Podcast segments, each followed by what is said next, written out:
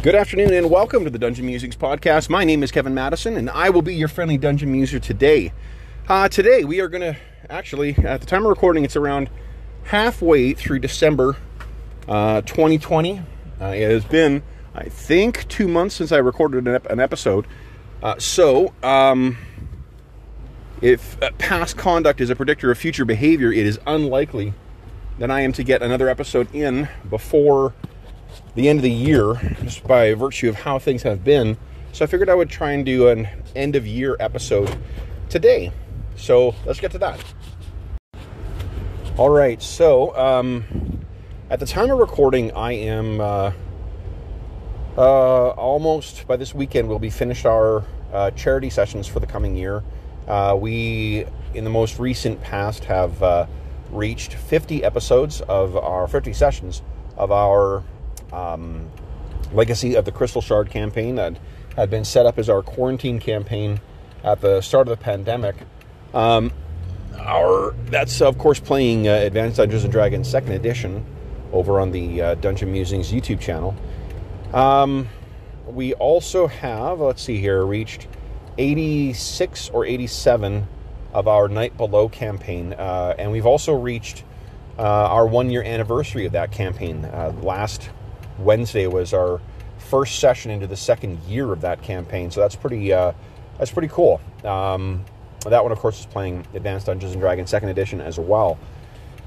And um, yeah, I mean, just we're coming up on the end of the year. The um, I recently ran four sessions, uh, which actually ends up being kind of appropriate. Four sessions of uh, Dungeons and Dragons Fourth Edition as kind of a, uh, a war story, a separate uh, story set elsewhere in the uh, in the world with different characters from uh, our, for our Night Below campaign. Partly as a an excuse to take a different system out for a spin. I mean, partly also because I have been talking a lot, or have talked a lot about Fourth Edition in the past and uh, one uh, or not one, three of the players either did not have um, any experience with fourth edition or did not have um, anything beyond like one or two sessions of experience with fourth edition. So it was fun to uh, create some characters and run a fourth edition four-parter for uh, for those guys. Uh, fourth edition was as much fun uh, as I remember it being.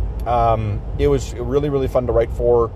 it was very fun to run. Uh, the combat can be pretty exciting in that. Um, but um, you know, having uh, I'm now a week distant uh, from it. Um, it was great going back to fourth edition, and I think I'd like to uh, to revisit some fourth edition at some point uh, in the future as well. Um, but I don't think it's gonna. I'm not sure it's going to jump up any higher on my list of old school games to uh, to run you know, if I'm thinking uh, seriously about uh, what I might run for um, for an ongoing game. Um, what else do I'm trying to think if we ran anything else. We had our uh, Star Wars uh, charity session uh, over the last little bit as well, and uh, that one I ran with um, for the first time. I didn't use for. I guess first thing I'll say is that this is for my buddy George, who has very generously do- supported the uh, Hero Save Villages campaign for the last three years. Uh, I've run, this is the third in a series of uh, annual Star Wars games that, uh, that we play. And this was the first time I used the Star Wars Saga Edition RPG as opposed to the Fantasy Flight uh, version of the games. And it was, it was awesome. I really, uh, it was fun writing characters for it, it was fun running it. I realized in retrospect that I kind of run all Star Wars games the same, like to capture the kind of frenetic pacing that you'd expect for action sequences in Star Wars, where you got players doing or characters doing uh, different things in uh, different scenes. You know, we had uh, like three different, at least two, maybe three different uh, uh, groups of characters in in the final kind of you know third act uh, action sequence for for the one shot, and it ended up being us skipping back and forth between a bunch of different characters doing a bunch of different things in different places, and uh, that's how I've.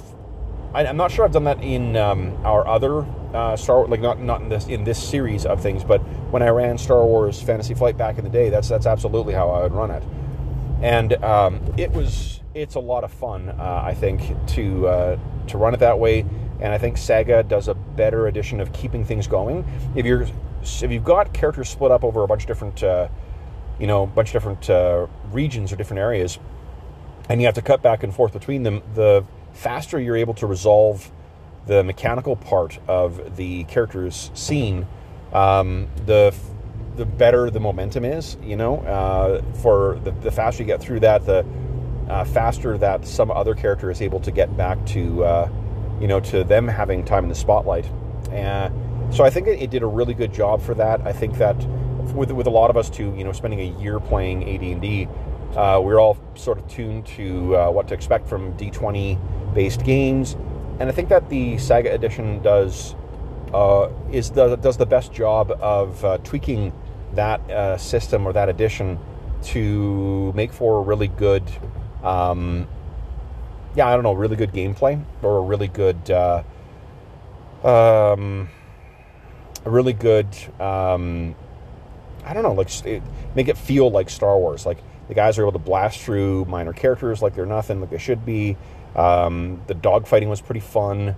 Uh, it was good. It was just, I mean, it, it, was just a really, really good game. I, I remember enjoying it, uh, the system back in the day. Um, I, at the time, we were quite heavily into fourth edition, so I ran it poorly because I, I, just I overwhelmed the guys um, back in the day with uh, adversaries. But uh, this time, it was great, and I would uh, I would definitely, um, you know, I would definitely use that. I think as my preferred system for getting back to uh, some Star Wars gaming. Um, let's see here. What else is? Uh, I mean, the in terms of going forward. Uh, I, I guess here's a, a, fun thing is I, I made a, a, an update to our house rules for AD&D, and I haven't done that since June, so that that's pretty cool. Uh, I was happy to, and not because there was anything fundamentally uh, wrong with how the game was going. Uh, this was more just like, hey, let's try some things, and then we'll see how they work for the game. Um, and yeah, I mean, so like in, in terms of the state of play, things are really good. You know, I mean, like the um, the the ongoing campaigns that we have are Astonishing Swordsmen and Sorcerers of Hyperborea game, our Legacy of the Crystal Shard game, and our um, Night Below campaign uh, ha- have all been going really, really well. The uh, we had uh, the fourth edition game was a lot of fun too. You know, I, I don't want it to sound like I'm not uh, uh, that it was not a terrific game. It's just when you're thinking of, you know, if if I even make a list mentally of the Dungeons and Dragons style games that I really enjoy running, um, it already becomes a pretty, you know, pretty crowded uh, bench. Like if I put on the D and D games that, I, if you know, D and D games that I think I would have a lot of fun running for different reasons. Uh, Advanced Dungeons and Dragons Second Edition uh, is obviously one of those, and I think that the longer we play in that game, the more I'm I'm not recognizing because I, I recognize this fairly early on, but I'm, I'm, convinced that it is it's so good, you know, for uh, for long term play. You know the uh, the for the for the style of campaign that we've been uh, having for both Night Below and for Legacy of the Crystal Shard, it's just it is the perfect game in the sense that the it gives you tons of time at each level to really you know occupy that space. You're not the the the level component or the leveling part of the uh, of the game is not so it's not as present. I don't think because the leveling up actually interferes uh, with the flow of game. Um, and by interferes, I mean like it changes in uh, in many cases changes the capabilities of what your character uh, can do. This is more so for spellcasters than than others, but uh, it's still it's, it's an issue. Uh, and for fighters actually as well, when you get your second attack per round, that definitely uh, you know changes the the dynamic. Um, but the gradual advancement of the characters, the the fact that the um, the mechanics, the the type of game you're playing changes so gradually over the course of the uh, over the course of the campaign that it doesn't uh, for me it, I, am not feeling any of the uh, of the normal kind of um, it's not urgency. Uh, I think like when I usually run uh, D20 based games, or at least level based games, I, I I often find myself falling into a trap where I do want to reward the players, you know, and allow them to uh, uh, to advance their characters, but then I swiftly find that the characters are transforming into um, the, the, the, capabilities that they're, they're gaining are are not what I had initially in mind when we started running the campaign. You know, the, the change is just too quick, uh, so we don't really get a chance to. Uh, the progress through the story becomes more a measure of what new cool shit they get to do, as opposed to the things that are happening in the game. And I feel like that's much more the case in uh, in our AD&D games, where the characters are measuring their successes and whatnot against what has happened in the campaign, the allies they've made, the enemies they've defeated, the things they've discovered, the plans they've made. Like those are the things uh, that are the the measures of success. And leveling is just a corollary. It's a it's a side effect of going through that story. You know, um, and that is uh, that's not to say that the characters don't get to make interesting decisions for the characters at uh, as they level up, because I think that's that's kind of a at least of the version of AD&D second we're playing with the proficiencies and, and so forth, uh, there definitely is uh, decisions that the players get to make that will make their characters different from comparable characters with the same race and class combo. But um, it is, uh, yeah, it just it, it is a really, it's really neat. Like it, I think it has a nice blend of the kind of, you know, um, low key mechanics uh, at least character generation mechanics that you get in a game like Call of Cthulhu or RuneQuest, where the advancement component takes care of itself. You know, you use skills, you get better at them in those games. In this case, you just you play the game, you play through, you try and be a hero, you know, and you will gain um, you'll gain power over uh, over time, and um, it incentivizes certain kinds of activities, defeating adversaries, you know, um, achieving uh, you know getting loot that stuff all gains you benefits. I use the optional uh, XP and uh, or gold and uh, magic items for for XP in both games. Um, but it, uh, yeah, just it, it really, I really love how it just lets the, you know, it, it's just not something I'm thinking about. I'm, I'm running a level based game without really focusing too much on the level part of it. I'm just focusing on making interesting, uh, an interesting world that responds to the actions of the players. So AD&D, obviously, I mean that's that's I, I love love that game. That would be on my on my bench for uh, D and D style games. I definitely put Pathfinder two on there as well too. I'm currently um, two sessions into uh, a campaign with my son on our uh, father and son game nights. We're playing this as I'm playing through the uh, first module for the Strange Aeons adventure path because uh, I, I really wanted to run something that was a little more like mystery and horror, which probably wouldn't surprise anybody who knows me that I'm leaning into the horror elements of a, of a game. Um, and uh, it's uh, it's going great. I mean, like we he's got one NPC following him, and I'm kind of scaling down the threats uh, that are in that uh, in that game so that I don't just steamroll them.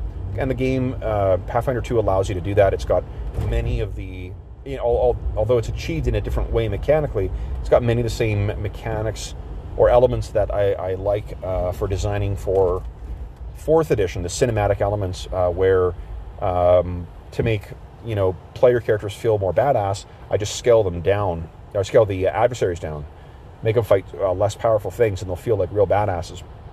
And I guess that's one thing I'll, I'll mention about fourth as well too. One of the most interesting things that uh, the players uh, mentioned after uh, fourth edition they were all playing first level characters. All of them said, "I can't believe these are first level characters." This was uh, like how much stuff they could do and how in depth the combat was. Like, I think that fourth edition and Pathfinder two as well to uh, to a degree, um, they both do such a good job of letting you experience the full, and not only the full breadth of the powers your characters are going to have, but the full depth of gameplay you know, where there's going to be uh, lesser adversaries that are more like minions. There's going to be more powerful adversaries. You can have interesting boss fights. Like all that stuff is uh, completely possible in both fourth edition and Pathfinder 2 right from the get go. And I'm, I'm, leaning into some more of those um, cinematic elements in our uh, Strange Aeons game. And it's, it's uh, not only is it just a shit ton of fun to enjoy uh, a and share a, a, game I really love with uh, with uh, someone I really love. Um, it's also I finally get a chance to use all these crazy accessories that I've been picking up for Pathfinder 2. So like the spell cards and the um, action cards from the beginner set and the monster cards and the tokens and the critical hits and the critical fumble thing. So uh, cards. So there's just a, t- a ton of great stuff. Some tiles. I, I, love it. It's just it's so much fun, and my son is, is seeming to have a, just a shit ton of fun with it.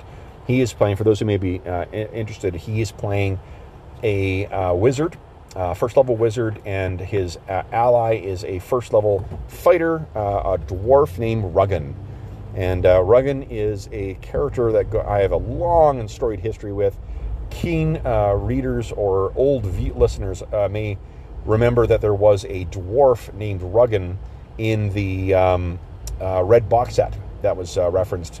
And uh, my cousin, when I my, my cousin was my first, no, not my first, but like my most persisting dungeon master. He ran um, the uh, dungeon, basic D and D basic for me years ago with my character Victor Victor Dimitri Lazarius, and he, um, my character was uh, always had as his adversary, not his adversary, his, his uh, stalwart ally was a dwarf named Ruggan. I had no idea where he got the name from until years later, and I, and I was revisiting the uh, red box set, and I was like, "Holy shit! Is this where you got it from?" he was like, "Yep." why reinvent the wheel when uh, you got a perfectly good dwarven name? So, in carrying on that legacy, I've got a, an NPC uh, to adventure with my son. Uh, you know, along with uh, and actually, it's it's he's not Dimitri, but he's named his character Alexandra uh, or Alexander. Uh, so he's got kind of a like Slavic style name as well as as my character did. So it's pretty fun. Um, and that game is, is actually functioning quite well uh, as a solo game too. One thing I, I do like uh, about um, PF2 over uh, D&D 4 was the um, the extra uh, skills. I think next time I run D&D uh, 4th, I will definitely let characters take more skills because um, it doesn't make the characters overpowered. Uh, it just if you're going to make use of skill challenges, the that neat um, kind of um, gamifying mechanic that uh, fourth edition introduced that allows you to um, add uh, interesting game elements to uh, to your um, what do you call it to uh, non uh, combat scenes. Um, I uh, it, it, allows more characters to participate more often.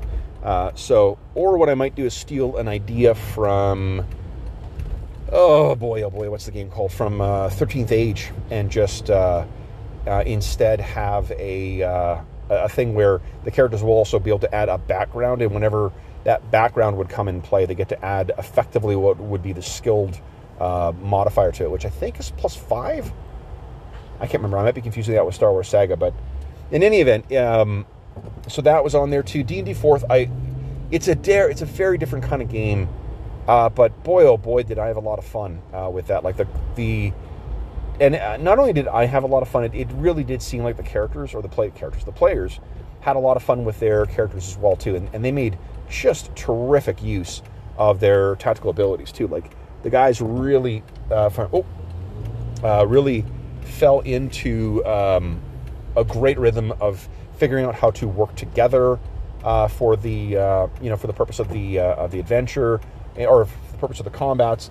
They unsurprisingly, were ma- uh, you know just terrific with uh, role playing their uh, you know the characters during the uh, skill challenge component of the um, of the game, and um, yeah, it just it, man, it, it, was the fourth edition one was really really good, and I think it speaks a lot to uh, someone that one of the players had commented that it's you know a good p- uh, part of that is the the players, like the uh, the people we play with, and I, I, definitely agree that you need to have the correct group to uh, you know to be playing with uh, for for that. Uh, if people are not willing to embrace more of the narrative stuff, especially for skill challenges, it can make it just dull as dishwater because you're just rolling dice. You're just having a skill check, skill check, skill check, and I really love how much the characters or the players embraced the um, the you know the narrative component of that game. So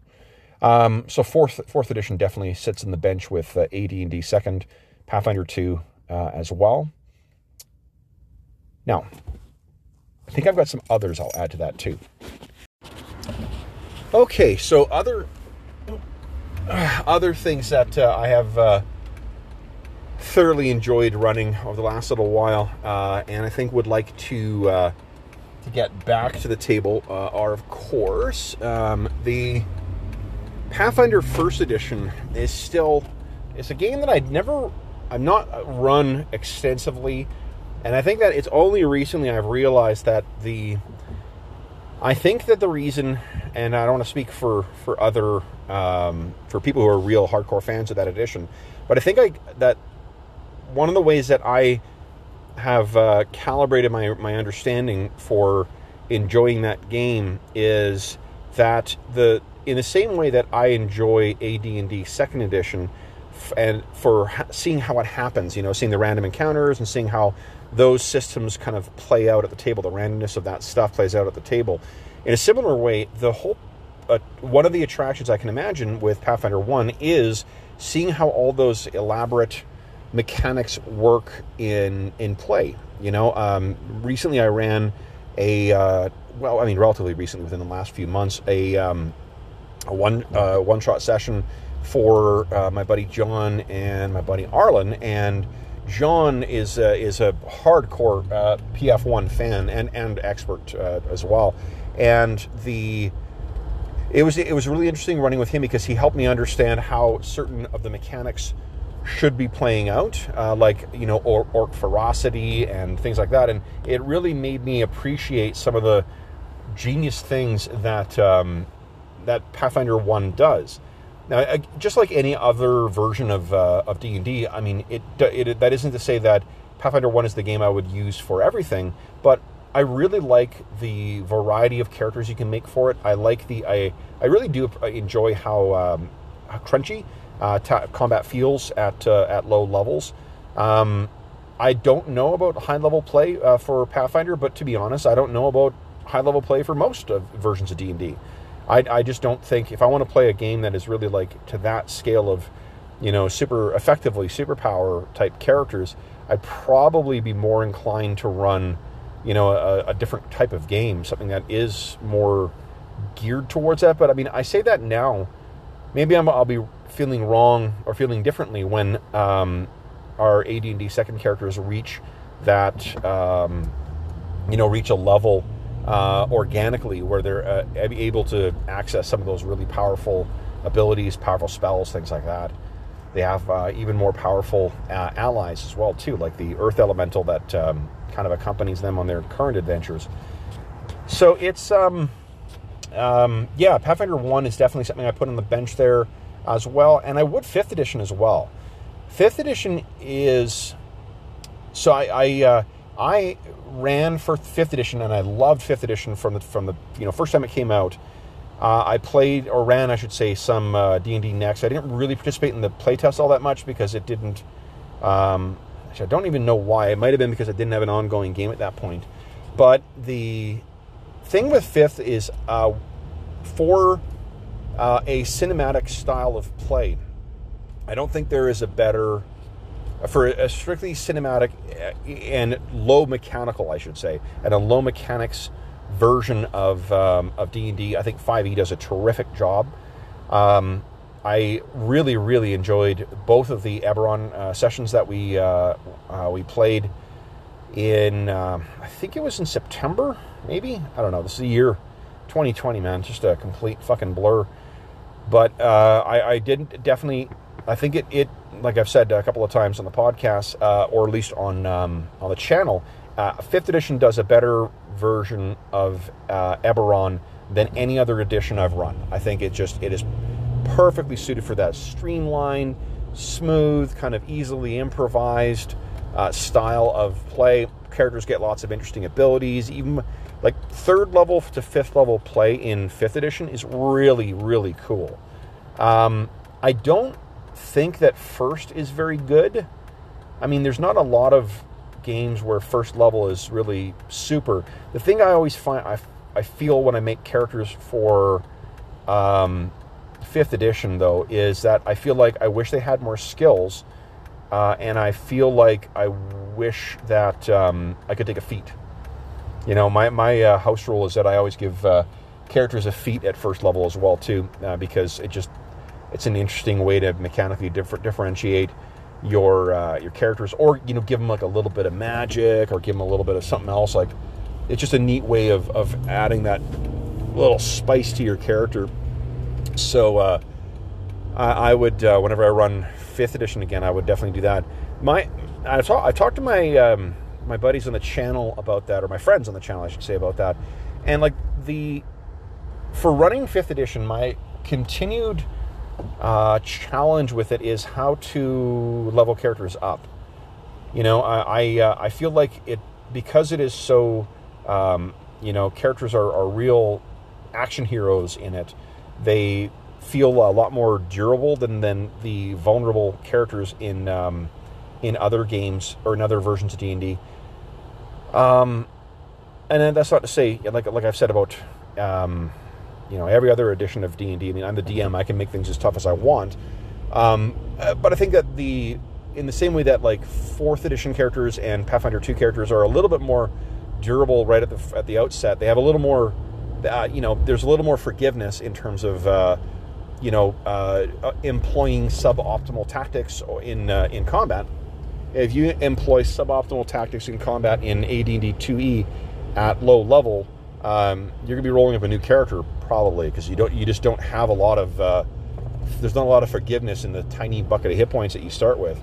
Whereas in um, fourth edition and in fifth edition, uh, or uh, fourth edition, fifth edition. I mean, fifth edition, you don't have more hit points. You just you do have access to healing between encounters a lot more easily in that than without magic than you do in some of the others. And fourth edition, fourth edition is all about the uh, you know kind of hit point attrition. In uh, if it's just a strict combat encounter, that's what that's that system's all about. That's part of the fun of it is it's that up and down of characters getting banged down and getting healed up and banged down again. You know, it's uh, yeah, really um, a really really fun element of that. Um, but I feel like uh, because it's so um, story, uh, it, it, features or it shines, I should say, yeah, so well as a cinematic style game and more as a you know linking stuff to story and and things like that. And by that I mean like the because the system is so light on its feet, and you're not fiddling with your characters as you're going up. Like even uh, um, e- uh, certainly equal to, uh, if not, no, it's less than. Is there's I think there's less things you do to tweak your character in. Um, well, maybe they're equal between AD&D second and uh, and fifth edition. They're about it's about equal. I think maybe the the number of things you get to decide about your character. You know, you don't get to make um, like subclass decisions in AD&D second the way you do in fifth uh, and you don't get backgrounds the way in uh, second edition the way you do in uh, fifth but you do get proficiencies in second edition you get kits if you're playing with kits in uh, second edition. And um, specializations if you're playing with uh, with that in uh, in second edition as well too. So I think there's things that that change about the character as you go up but it's relatively minuscule. But I feel like there is I'm less dissatisfied with the amount of proficiencies I get to start with when I compare the version of AD&D second that I run uh, as compared to f- uh, fifth edition. Um, but you know, there's many. I think the fairness of fifth edition is, definitely an appeal. You know, it's I, I still. Uh, it's been a number of months since we um, we uh, talked about this, but I mean, my my buddy um, uh, um, Colin uh, Spike Pit, aka Spike Pit, who had uh, you know two or three sessions where he kept getting hit with in our Ash game, where he kept getting hit with uh, things that would um, that would take his character out of the action. It would either hold him, a hold person, or something like that, or, or daze.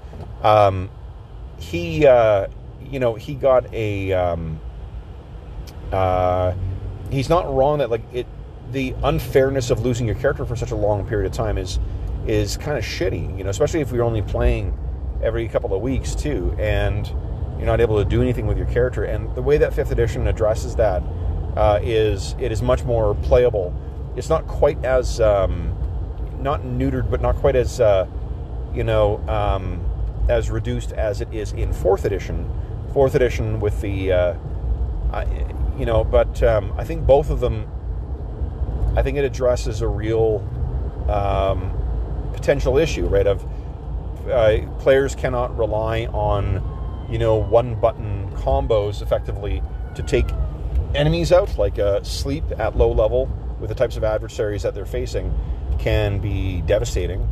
Uh, same thing with uh, charm person. Same thing with uh, um, hold person. Once you get that, uh, you know those are just uh, in in AD&D second they are devastating and similar old school games, devastating spells if they if they go off. And for some of them, like sleep, you don't get a saving throw either. But with um, web, I've also it's another one that's just oof, brutal. If you got, especially if you've got a low strength, good luck. Hope your allies are able to save you. Um, but I mean, like I say, it cuts both ways too. So like the um, the fact that uh, the players cannot do that, uh, or rather, the um, the players cannot be subject to it. It also means they can't do it. So uh, I think it's you know it's cool that um, it's cool that fifth edition and fourth edition and Pathfinder 2 as well too because it, it also um, the persisting you know debilitating effects are a lot less um, they, they are a lot less punishing in those newer editions than they are in the older ones. And I think that um, now I bet you PF1 has that as well too. I just don't I don't remember offhand. But I think the thing that is the upside to that is you can, as a DM, I suppose, make more liberal use of those kinds of mechanics without worrying about like, well, shit, they failed the save versus hold spell and they're not high enough level or they didn't prepare to spell magic. So I guess that character's out of the fight for now. You know, um, and I mean that's just for for a game where you are putting your thumb on the scale and uh, designing specific types of tactical encounters as opposed to the kind of emergent uh, random encounter style you know encounters that you get more naturalistic stuff that you get in AD&D second uh, or at least that I get in the games that I run um, I think that uh, I think that the, those systems those more modern systems do a much better job you know if, if I was running AD&D second with my son and uh, you know one of the uh, they decide if I put them up against an adversary uh, who has the ability to cast sleep. Well, he better have, uh, and that, I mean, it's an adversary that's like a one to four, even a first level adversary mage, one to fourth, uh, four hit points plus con modifier. Um, that's not a lot of hit points. So all this, you know, his character could very well take that other one down quite easily. But if he loses initiative and the other guy's able to get a sleep spell off, good night. That's it. Whereas there, I think there is more of a fighting chance and more fairness in this. And I mean, that suits that particular campaign because we are playing a story based or plot driven, you know, uh, uh, campaign uh, in that one as opposed to our, um, you know, like Night Below or uh, um, what do you call it? Uh, uh, Legacy of the Crystal Shard. Um, so yeah, so fifth. I mean, I, I like that a, a, lot for that. I like that fifth is also uh, because it shares so many elements with AD&D second. Um, a lot of the sensibilities for what you know I'd be designing for encounters and so forth are very similar in uh, in fifth edition. Or although fifth edition, some of the monsters definitely are tougher. Uh, like goblins, I think have like ten hit points uh, on average in um, in uh, fifth edition which is more than most characters. Let me think here. Yeah, because you got at first level, you got very few ways to boost your damage apart from your stats. So just it's not the um, you don't get the kind of stormtrooper effect you get with goblins in uh, old school games where they've got such minimal hit points. Um, but it's not a fault. I mean, that's just a, a nature of the of the game.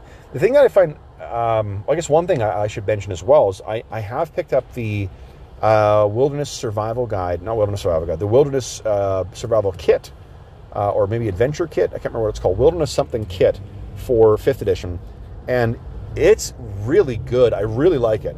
Uh, it's got uh, one of the design elements from fifth edition that I like a great deal is uh, the fatigue rules, and that does a really good job of incorporating those in interesting ways and introducing uh, some new sub mechanics for how to model uh, voyage or um, um, trips, you know, short scale trips that, that are going on a day by day basis or uh, long term trips that are going on a week by week basis, uh, and chases. So, I mean, the DM's screen for the fifth edition Wilderness book is really just a, uh, you know, uh, it's a consolidation of many of the existing rules, but I love it's got all the things on it that I would want from a wilderness survival uh, or running for running a wilderness game, like you know encounter distances and the spot rules for fatigue, for overland travel, for survival, for things like that. So it, has got uh, for hunting. Uh, so it's got all that stuff in there. I can't remember if it gives more comprehensive rules for hunting or not, but it definitely introduces one of the things that's that's in there is the idea of using um, like just a, uh, uh, sing, singular kind of like rations, you know, a daily day of rations for um, for tracking the thing rather than tracking specifically like your you know you got rabbit, you got meat, you know uh, reindeer meat, you got whatever. I don't know why I said reindeer. Clearly, it's Christmas. That's on my mind. Um, but uh, it um, it does a great way of, of or the, the kit has a handout in it that it gives you a little check mark, like a dry erase check mark thing for tracking uh, rations. And I mean, I, I abstract rations in my AD&D game. We, we just sort of say you've got, you know, X amount of days, you know, this is one adult's or one medium-sized creature's uh, meals for, for one day, and that's it. And um, yeah, it's, it's cool. I, I, if I was playing um, either of my AD&D games in person, I'd make use of that.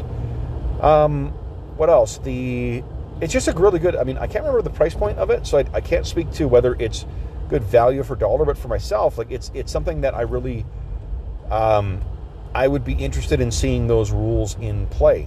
Uh, I don't think I would run a fifth edition wilderness survival game though, only because I know that AD&D does such a great job of that. I, I really, really love the the way that AD&D second plays out over a long term of a campaign. Like it's just it's I, am completely satisfied. I've obviously added a lot of house rules to it, but I love the way that that game uh, plays out over a long term of uh, or a long uh, sequence, a long series of, of play. Just letting the system, you know, the random encounters, the use of uh, hunting rules and finding water rules and things like that. Using all that stuff to just let discover, I guess, you know, what um, what happens over the course of the long term campaign. What it gives is an interesting, in the same way that a lot of story games talk about you play to see what happens. It it gives it that kind of um, it's that kind of oracular experience that that uh, I do enjoy about those games, but in the context of an old school, you know, fantasy game and we're not necessarily playing through, like, or at least we're not consciously playing through a specific story of my crafting. It's this really interesting thing that we're all, to one degree or another, um, discovering over the course of the, the campaign.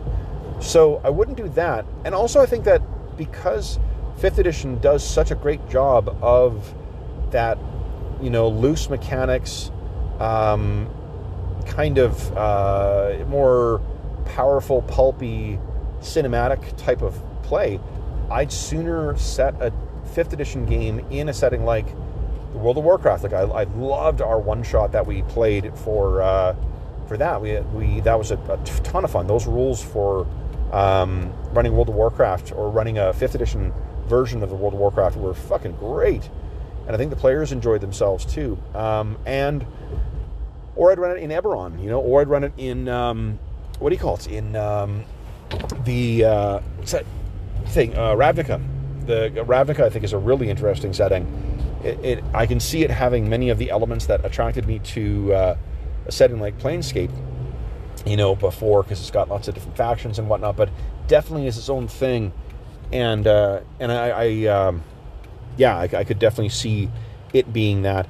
Um, and maybe even um, I've got uh, well, actually, you know, the uh, I'm running Rime of the Frost Maiden, uh, kind of with my uh, what do you call it? With my uh, AD&D second uh, campaign, my Legacy of the Crystal Shard game.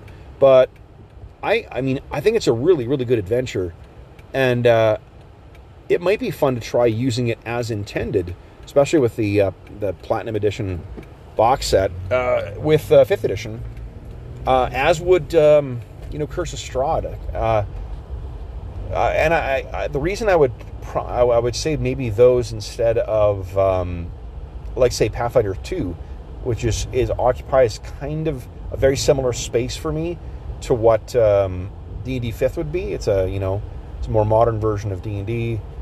Um, but it, I guess you know the reason I, I mentioned all these things on on the the as being part of my you know my bench.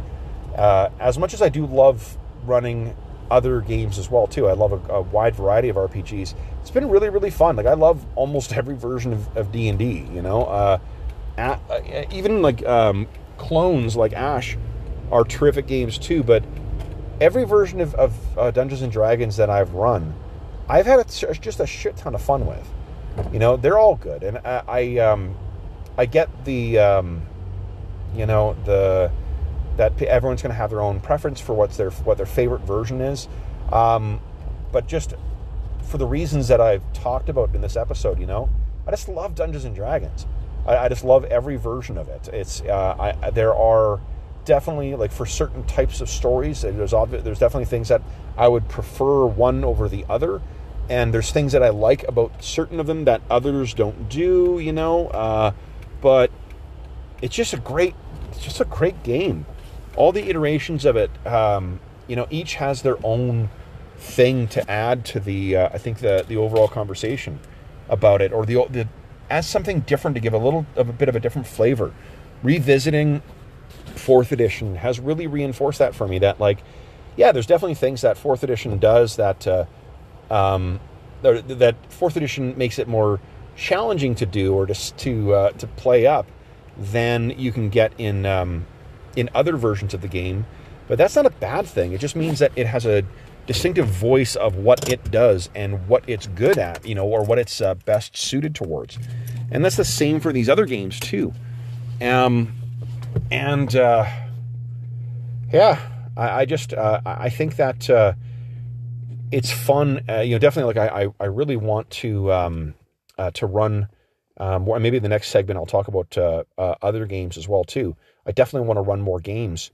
You know, in the um, in the or in the next little bit. I, I tend to run a lot of games throughout the year anyway, or a lot of different varieties of games.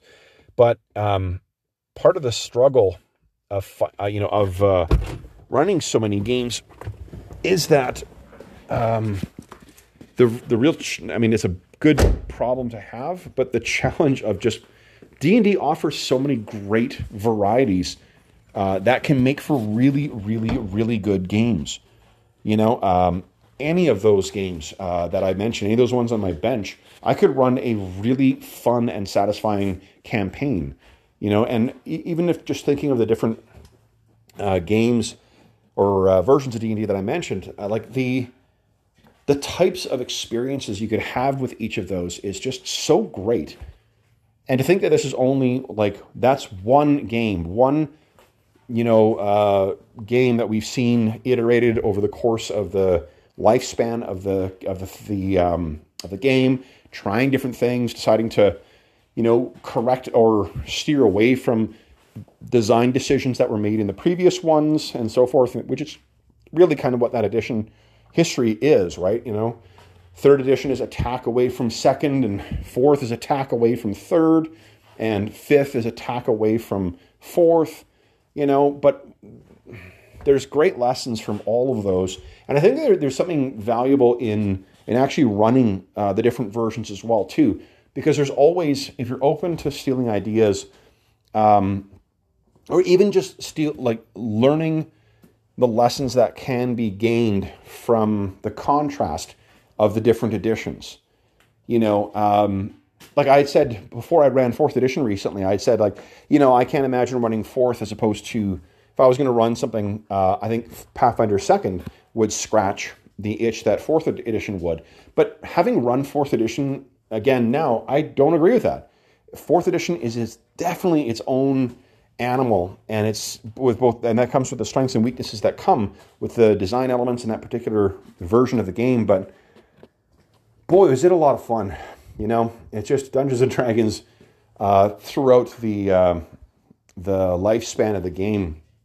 Um, for all the different editions, I, I I find things that I genuinely love, not just like like love about every version of that uh, that game. So anyway, I guess this is my end of year nostalgic, uh, longingly looking back over the terrific uh, experiences that uh, D and has offered uh, me and my friends as uh, as we play through. So let's end this segment here, and then we'll talk about other games next. I suppose before we go on to uh, other games, I should spare a thought for the editions that I don't really get a chance to get to the table, and those are, of course, uh, Basic uh, or BX. I'm going to include BECMI and BX as one, um, and uh, AD&D one, and um, the uh, third edition, three third three point five. Uh, I so I I think there are definitely things that I like about uh, each of those as well too. Uh, basic or BECMI at least was uh, the go to version of D and D that we well we alternated quite a bit between that and AD and D second when we were kids. Um, I've gone back and looked at it. The thing I find um, with uh, me at least is I don't find that there is enough and this is true of um, AD&D 1 too, is I, I, like there to be a little bit more um, texture, I guess, to the characters. Uh, and that's what I get, I feel, with the kits and the proficiencies from AD&D second. Uh, and I don't get those from those editions, so that's why I, I generally don't run those. Or the, um, uh, the what do you call it, the uh, retro clones that are uh, based on those. Um, there's like um, what do you call it, uh, Labyrinth Lord, and uh, Basic Fantasy and um, OSE. I just uh, they're not. Uh, I think they do a terrific job for what they're shooting for. It's just that for my own personal tastes, I would prefer to there to be a little bit more to the characters, a little more things I get to dick around with, I guess, with the characters. Um, and uh, that's probably you know what uh, the um, I've had a lot of folks asking about uh, Castles and Crusaders, uh, and that's probably the reason I don't run that as well, or I've never really gravitated, is because they do a neat job of um, the, they've got this mechanic called the siege mechanic, and it um, it basically sets numbers based partly on your level, partly on the level of the thing you're trying to deal with, and then whether it is a prime requisite or a non-prime requisite. Uh, and it's it looks interesting, but I just um, I uh, I want it doesn't offer me the specific granularity with character creation that I kind of want from uh, uh from my uh, AD&D games. So um, just that you know to your own to flavors. Um, and then for third and three point five, I just I I have not done an extensive uh, com- uh, comparison, but I just feel like Pathfinder 1 would give me the experience I would want out of a third or 3.5. And like, I, I, I, like a lot of the stuff that's added in, uh, in the course of the lifespan of uh, Pathfinder 1, uh, like the classes from the advanced class um, handbook manual. I can't remember what it's called guide, handbook, I don't know, whatever it is. There's a one that, that adds a bunch of new, there's two different books that they've had that uh, add a, a, substantial amount of new classes the Advanced uh, Player's Guide and the Advanced Class Guide. Uh, and uh, I, I like those a great deal. And uh, I feel like the stuff that was added to Pathfinder over the course of its lifespan, I, I'd be much more satisfied with including all of that stuff and drawing on all that stuff um, like the um, I like the Gunslinger a great deal. I like the Magus a great deal. I like the uh, occult adventures stuff a great deal. It's very very cool, different way of uh, modeling magic, and um, I feel like to run third edition or 3.5 i would be intentionally um, keeping out a bunch of that stuff you know, it's a, it's like consciously trying to capture um, a snapshot of uh, an edi- the time for an edition, and like I don't, it's not really what I'm interested in, in doing with with my uh, when I run games is trying to you know uh, capture the authentic you know authentic version of that uh, game. What I want to do is. Um, uh, you know, I want to use the those games to run the best uh, session I can, the most fun one I can for for my players. And I feel like the innovations that were introduced with Pathfinder One, and then the uh, books that came out from that, um, that that will give me a more satisfying for me personally, more satisfying play experience than using you know uh, third or three point five just for the sake of using them. So but that's not to say. I mean, like second edition is so close to first edition AD and D that it really, you know, uh, I think it's it's fair to put those two in the same genus, I guess, or phylum, or whatever the hell the. I'm not a biologist, so whatever the uh, classification would be, those are very, very, very similar. Same thing with um, third, 3.5, and Pathfinder. I think those are all can be part grouped together as part of the same family. Um, it would be interesting to get uh, First Age. And actually, it's interesting when I ran fourth edition recently, I had people sharing uh, the names of some other group. I didn't realize there was a like you know uh, revival of fourth edition with some other games. I knew that um, Thirteenth Age was a uh, a version of that, and there's a game, gosh, that I can't remember the name of right now that I uh, I picked up from uh, Modiphius that has a um, it's only got a, a, one manual out for it thus far, just the, the core rulebook, but it it does the same type of thing that fourth edition does, uh, where it's got uh, powers and stuff like that, and your class dictates a lot of stuff, and and there's it's a very um, uh, structured kind of combat, like tactical combat is is quite uh, regimented in that edition. Um, and but in any event, I, I didn't. So Thirteenth Age, I was aware of this other game which name I can't remember right now. Uh, I was aware of. I, I, was not aware that there were these other games, and that's it's pretty interesting. Like I downloaded the free versions of those uh, PDFs, um, and I can't remember the names of those either. I, I should try and find those. And, but they're like they're interesting, and I like the innovations. But I feel like um, if I was gonna, having gone back to fourth edition, I, I just feel like for in this case it's not like with uh, Pathfinder where Pathfinder to me is still it is an effort to try and be everything that third and 3.5 is but then add more you know there's more um, to just smooth over some of the rough bits of it. And many of the versions of fourth edition d&d that i've seen there there's definitely inspiration in there but it is not the same thing. You know, in the same way, like with um, Pathfinder, I can use almost anything from uh, third or 3.5, uh, the, those versions of the game, and just use them almost directly in, uh, in a Pathfinder game. Uh, I can't do the same thing with the spin off games from 4th edition. There hasn't been a, at least I'm not aware of, a 4th edition game where it genuinely tried to replicate what 4th edition was. Uh, so, for that reason, uh, because it's not uh, as much as I, I, enjoy many of those, um, at least the uh, game whose name I can't remember and the and Thirteenth Age, I, I think both of those are very very cool games. Um, if I want to get a fourth edition experience, I'll run fourth edition. You know, um, and I don't think I've enjoyed Thirteenth Age when I've run it, uh, but for whatever reason, I just have not got it back to the table. It just hasn't uh, hasn't made its way there uh, for several years now, actually, now that I think of it. Um, so anyway, I, I thought I'd mention the uh, um, the editions that uh, I I did not mention. I think they are. Um, I think there are th- the ways that I enjoy those editions. Uh, first edition, BECMI BX, um, and three, three point five is through the iterations that we get from them. So it would be the or the you know the more I guess later in the life cycle versions I would prefer. I don't dislike any of those uh, versions of D and D by any means. It's just it's not none, none of those are the the preferred versions that I would want to run. You know, um, so anyway, those are the leftovers. I think they're still great games. I'd still play them. I just would not want to run um, any of those for for those reasons.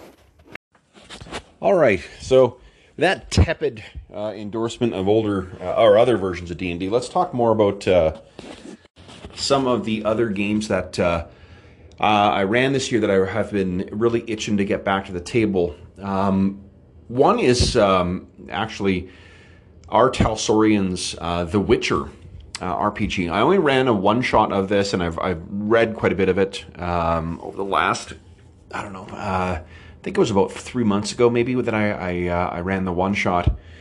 Oh, by which I mean we generated characters and then you know fought some bandits and fought fought a werewolf, and it's a really cool game. Um, I uh, it's one of those games where I think that um, uh, it, it, has got the uh, the rules are well, I guess like first off the experience of the game uh, itself is um, is kind of it is tactical in the sense that you're you've got lots of decisions to make uh, with your character and uh, how you're going to play your character at the at the table. It's a really interesting um, life path system for generating your your character, so you get a complete backstory like you do with like Traveller or uh, Conan. And the combat system is is really really fun. Um, it's got uh, um, a mechanic.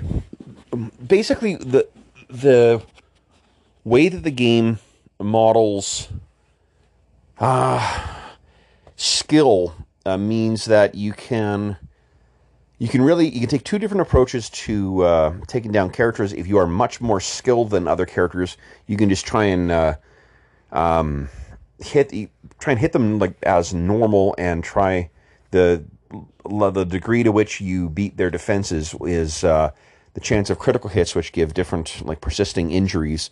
Uh, and then uh, alternatively, what you can do is just try and hit them really hard and uh, trying to take down their their hit points. So if you um, if you're not you know phenomenally more uh, skilled than what you're fighting, but you really just need to get the thing down and just take down its its uh, I can't remember if it's called health.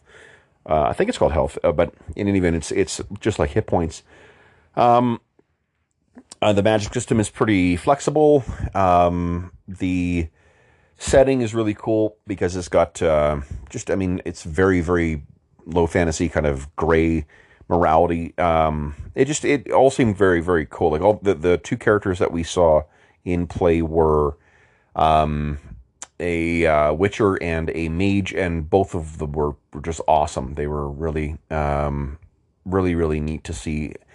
Uh, and the thing that I, I think the thing that I, I, think is interesting about it, and that I'd like to, what makes me want to see more of it, is uh, partly the combat system because it will be interesting to see how the um, the persisting nature of the injuries will uh, uh, you know will have an effect on play. They they seem like they would have you know they're injuries that are, that are definitely going to be penalties you know to your character, but not.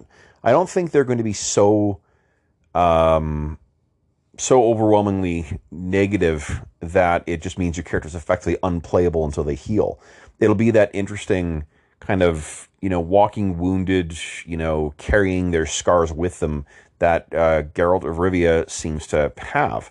With you know um, in, in, the I have not read the books, but what I understand is that the you know it really plays up the fact that he the injuries that he suffers over the course of his long life just leave him um, in kind of a state of chronic pain, and the the game gives you ways of sort of capturing something similar. And because your characters are pretty competent to start with, then um, you know it means that um, those penalties that you get don't make your character unplayable. It just means that it's an interesting challenge to deal with as either you're healing or you know you uh, or whatever as a, as a memento of that uh, you know these fights that you get into. Um, and there's also an element of uh, crafting to it to the game that I think is quite cool, or at least it seems like it could be. Um, it might be tedious. Uh, I, I don't know, but I think that if you were into the idea of like playing a character who is a crafter, whether it's like you know an armor smith or a um, alchemist or something like that, there's definitely neat ways to, um, uh, well, even a witcher, you know, making their uh, elixirs or whatever they're called. Um, I think there's there's definitely a cool component there, and the idea of like cultivating or, or harvesting certain things uh, from fallen foes, from from monsters that you uh, you defeat. That's pretty cool too. So, and then wrapped up in a you know dark, um, you know intrigue heavy setting with uh, a really cool investigative component. That that to me would make for a really really good campaign. Makes you know it's got some good action, uh, some good intrigue, some good investigative stuff, plus some terrific role playing, and I think you can really uh, with the life path system, you end up with a really interesting and and uh, very diverse character uh, from the get go. So the DM also has lots of interesting ideas they can draw from to create the story. So that that's something I definitely want to see again um, in uh, in 2021, hopefully. Um, I also want to um, return to Vaesen. Vaesen was a uh, uh, free uh, so free league or uh, Fria Ligan game that we ran. It's a Nordic horror uh, RPG, and it is one of the most beautiful games I've ever read uh, in terms of the art uh, inside. And I really, really enjoyed the one session we ran of it. We sort of just, you know, we found ourselves down, and I can't remember actually. I, I don't think we were down a huge amount of players. But for whatever reason, we just decided to do a pickup game one night on a Friday, and we just played this you know, characters. Uh, the guys created characters for it, and then we uh, we played. I think we might have been in the like at a pretty challenging fight scene or something like that in our two E AD&D two E game. We did that as a pickup, and it's just it's very very interesting. Like there's um, there's a neat shared mechanic in terms of the uh, you know the the castle that uh, serves as a home base for your operations. It's a interesting like familiar but unique setting uh, in the sense that it's in uh, 19th century, uh, nor- like not Norway, uh, Scandinavia. So there's uh, Norway, Sweden, uh, Finland, and I can't remember Denmark are the um, the different countries that it's set in. And then your characters are it, it's similar to The Witcher. There's a monster hunting element to it, but it's not the Vaesen are not necessarily monsters. You know, like they're each of them is constructed in, in an interesting way, so there is a good story, you know, behind each of them, or a good mystery at least behind each of them. So uh, I think the game definitely um, would, be a lot of fun. And we saw some really, really solid role playing from everyone too in, in the course of that uh, session. So it was a really, really great game. Um, I, I, enjoyed that thoroughly and would uh, definitely like to to get back to that. Um, what else? Uh, Trudvang Chronicles. Uh, my buddy Arlen ran that for me um, a little, I don't know, uh, again, like three or four months ago. I think it's uh, Trudvang Chronicles. If you're not familiar with it, is a, uh, I think a Swedish uh, company that uh, makes the game. It is a very um, like Celtic and Norse inf- uh, influenced setting with a f- pretty crunchy or at least detailed uh, character creation and combat system. Uh, very unique. It is a, a, system that is very much geared to the specific type of setting and adventures you're going to get in with that uh, with that game, and um, it is just it has some of the most beautiful art as well too. It's uh, Paul Bonner is one of the uh, cover or is I think the cover artist, and there are other artists whose name I don't recall right now who do the interior art, but just a really unique looking game. Um, and having read a couple of the adventures now, or at least the summaries of what's what's in them from the beginning of them, and flipped through them, there's some really really good adventures as well. And it feels much more like a fairy tale or an epic, um, like the way that they try to structure the actual gameplay. It, which is in contrast to the actual mechanics, which are very tactical like the um, the way that their combat system works, uh, it sounds very complicated and will require uh, attention at the table um, because like you get a certain number. Imagine you get a like a pot, and within that pot there's going to be a bunch of different colored uh, marbles, and then each one of those marbles counts as one point in your skill.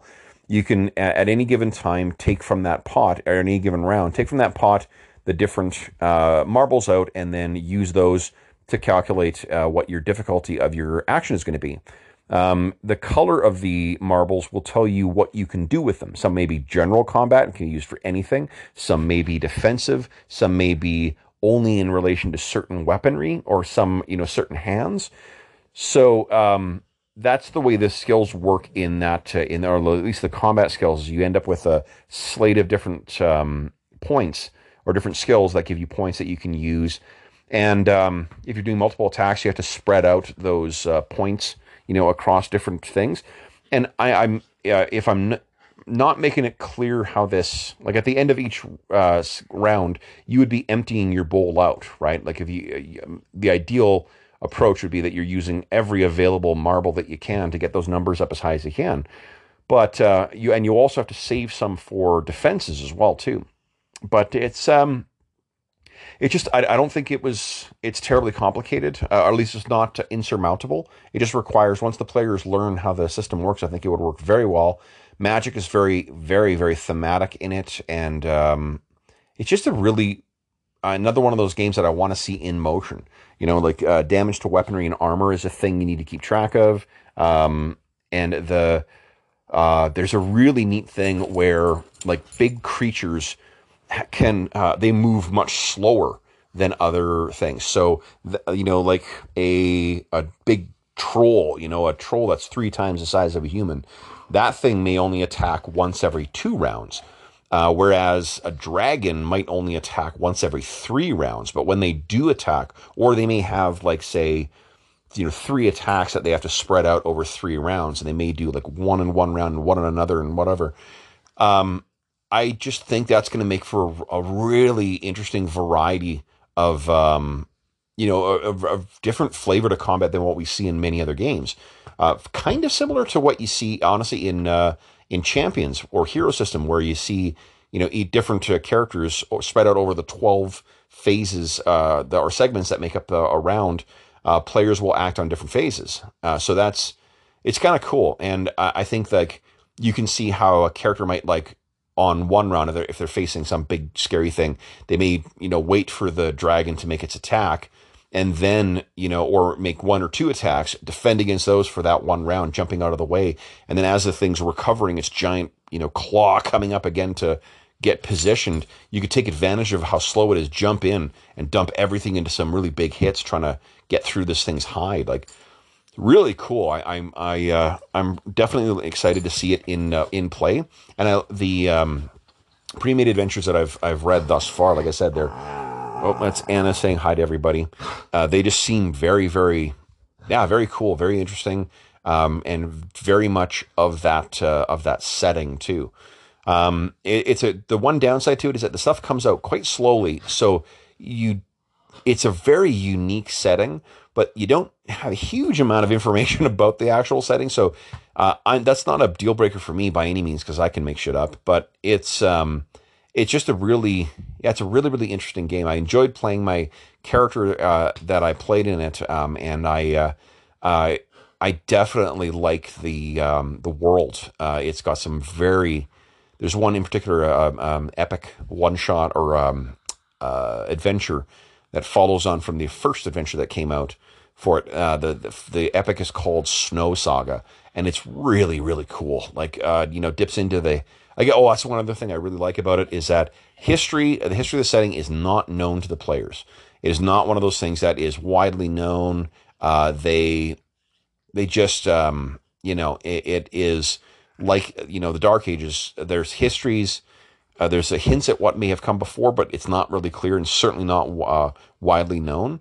So when characters are discovering elements from the past, it really does feel, um, you know, the, the players themselves, the characters, can, well, the players are feeling as uncertain of what this represents as what the players are. And you know, I, have mentioned on the podcast before how much I enjoy the. Um, I, I feel that the um, maintaining an element of the unknown in a uh, in an, in an in a lot of fantasy role playing games is really part of capturing that um, that fantastic otherworldly feel of that setting or, or the, of that type of of setting. You know, like one, one, the, one of the reasons why I don't really care for Forgotten Realms all that much is because everything's known about it. There's so much canon about it that any anybody can look it up. Whereas like Greyhawk, it, there's there's a lot of stuff that's out there for it, but not nearly as much, and so much of it is easy to uh, to paint as uh, as unknown. So there's tons of um, history and I don't know, like pedigree behind the world that the players get to learn and and discover at the same time as their characters. And that element of exploration and learning about the world in play, I feel, is part of the like that's really what the exploration when they talk in the fifth edition about the exploration role playing and, and combat as being three tiers that's I think what they mean by the exploration is not like go to some new place and see it in the game of like uncovering the um, the the real history that you didn't know before, and, and I don't mean it in that like you know postmodern cornball way of like just reinventing you know uh, like oh now we learn a new secret about like Professor X that we didn't know about oh this awful thing he did it just feels um, and uh, I, I don't know, like that, that stuff just it really because it was so done to death in comics and in TV, it just feels like ugh, it's so it's such a boring trope. What I mean by that is just like learning in the same way that when you you learn an interesting tidbit, you know, like um, I, I did not know that the reason uh, that we have you know 12 months in the year and 60 seconds or 60 seconds in a minute 60 minutes in, a, in an hour is because of Sumerian 12, you know, base 12 numbering. And when I learned that, I'm like, holy shit, like all these things that I, I knew uh, that um, it, it doesn't change anything that I'm necessarily about my life, but I mean, it really, that perspective on it, I'm never going to look at or think about that in a different way. It's so interesting to think that, you know, 3,000 years on from uh, the history, maybe more than that, uh, that the that civilization continues to have a persisting impact on my everyday life in that small way, you know. And I think that that's one of the ways that um, you can that that exploring a setting in a game as a player as well as as a character can be really in a fantasy game at least can be really really uh, rewarding and, and maintain that that that fantastical element of that setting. And Trudvang does a wonderful job of that because they just don't give you an awful lot about the history. They say that's just unknown. You know and that was part of the charm of the original Dark Sun box set as well too is there's so much unknown in that that the the it, it felt intriguing and it felt um, you know, uh, it felt fantastical. And, and because, you know, in our modern world, we can sort of find the answers to most things. We can find the, uh, you know, the history behind certain things and, and that sort of unknown. What's beyond the ringing mountains? I have no idea. No one knows. You know, that is, um, I think that's really, really cool. And that's something that I, um, I definitely love about, um, I think it's a, a, for me personally is is an important part of making for a really satisfying and fun fantasy, like old school medieval fantasy setting, is that element of the of discovery, you know, and uh, and the presence of the unknown, the here be dragons, you know, kind of uh, part of the uh, of the world, the limited scope of the um, of that, uh, you know, a world lit only by fire, right? So in any event, that's something I, I another one I uh, I greatly enjoy. DC Heroes, I definitely want to play more of that. I'm telling them, I'm telling them. Anna really wants me to well let you know that she really enjoyed our uh, Suicide Squad one shot that we uh, we played a little while ago. Um, I think that uh, the I think that the the game itself it definitely requires a, a, specific. I've been thinking about it quite a bit more. I was really, really keen on it uh, immediately afterwards, and I think that it does definitely require the the right players, uh, you know, and the right mindset for it. Um, all right, um, but the I I think uh, I mean I'm very for I'm fortunate to play with um, with players as I said who are of that mindset, and I think that uh, it would be a, a really really fun way to to run a uh, superhero based uh, game, not not necessarily an ongoing thing, but a, a, mini, you know, either a long adventure or a mini campaign uh, that uh, just happens to that allows the players to take advantage of this interesting subplot mechanic they have in the game. So I, I just need to focus on you know what the, the bigger overall plot is, what the um, what the story is going to be for the for the group or the team. Uh, but then each of them gets to introduce these interesting subplots that I get to incorporate into the game. Something similar to what, what I enjoyed about the Kult Divinity Lost game when I ran that. Uh, that also puts a lot of interesting uh, agency in the hands of the um, of the players, and um, that one also was very. You know, you know what I find interesting about that and DC Adventures is is very similar to what I what I like about AD&D Second is that there is an element of me discovering what's happening as well because the players have uh, you know their hands on the rudder as well too. They get to add elements to the uh, setting, the story that will um, you know that I that I'm surprised by or that will help me I don't know, like it'll affect the overall uh, thrust of the campaign that I'm thinking of um, because of the interesting things they're adding to it. You know, I, I always love, I, I don't see it as a wrench thrown in, um, you know, uh, the, the gears, as it were. I see it as, you know, what's a, a better analogy? And another spice, you know, or another uh, flavor being added to the chili. That is an awful expression. What a terrible analogy. but in any event, I, I take it that you uh, you folks understand what I mean. That it just it um, not only is it fun, a fun superhero kind of if superhero game, um, and it, it, scales very well from you know Robin the Boy Wonder up until you know Kryptonians duking it out with um, you know Darkseid or with um, I don't know um, who's another things or like a, a Daxamite uh, army. Uh, I think that it also has some very cool, uh, player focused, or give lots of different ways for players to be um, to participate in the uh, in the actual you know creation the the hero points creation of the story the hero points uh, that you you or the way you use it in those games to modify dice rolls and things like that uh, and the way you earn hero points by you know saving people by defeating enemies by achieving subplots and things like that that stuff all um, it, it gives you an interesting currency for for mitigating against the vagaries of dice rolls while also giving you incentive to challenge your your hero and to take action in the game both in terms of the overall plot and your subplots. So it's a yeah i think that that's another game that would be very very fun to to run um, and to see in uh, you know in action and see what the players do with it. And that's something I, I you know, what I just enjoy, are one of the things I have enjoyed so much about our AD&D second game is as, as, things have been introduced, like magic items and things like that, it's been so interesting to see what the players do with them. You know, and the opportunities that present themselves, or the challenges, or the enemies, seeing how they respond to those and what they prioritize and how they choose to approach the things. It's, that's awesome.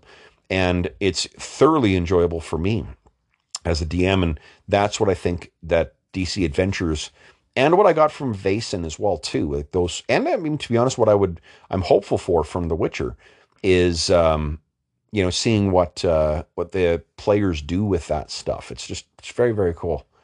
Um, another on my nightstand right now is uh, Shadowrun Third Edition. I mentioned before how I uh, like I I've run Shadowrun Fifth uh, before, and I I really really like the the dice mechanic in that, but I find that there's just a little it is um, it's a little too overwritten for for me. There's too much rules. I'd like things a little bit simpler.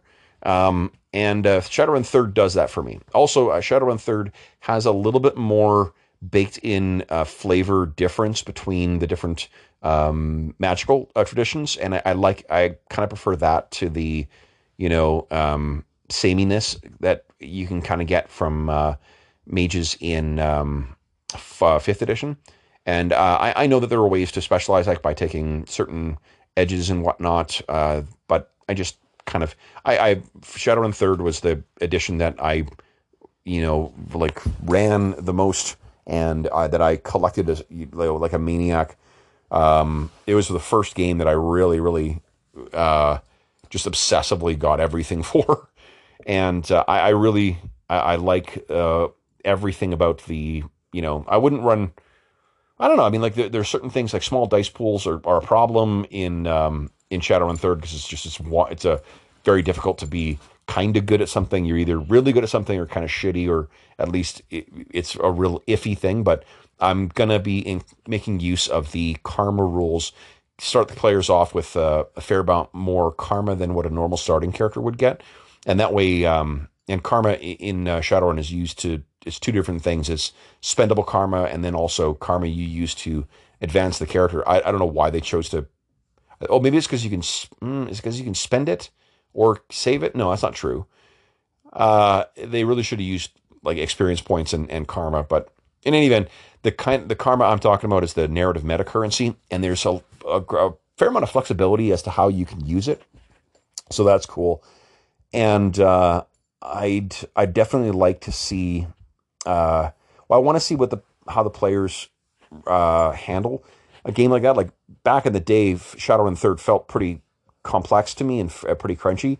Now, in comparison to some of the games I've run, it feels downright quaint and certainly in in the manageable range of uh, of crunch that we uh, we deal with.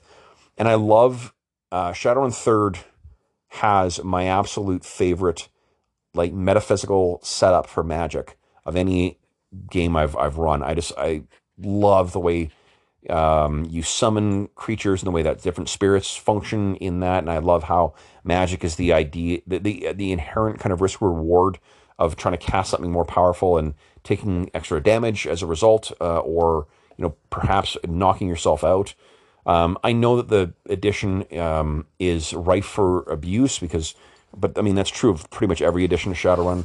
If you go on forums, you can find you know the builds that people have made to break the game, but I just um, I ignore that. Um, and I've got an adventure I'm planning on running that takes out two of the things that I find a bit of a pain in the ass in the game, and those are dig, uh, rigging and decking. Uh, rigging and decking, and I know I'm taking the cyber out of the punk, so uh, that really, you know, for some that may be just uh, heresy to run a Shadowrun without a decker, but I don't.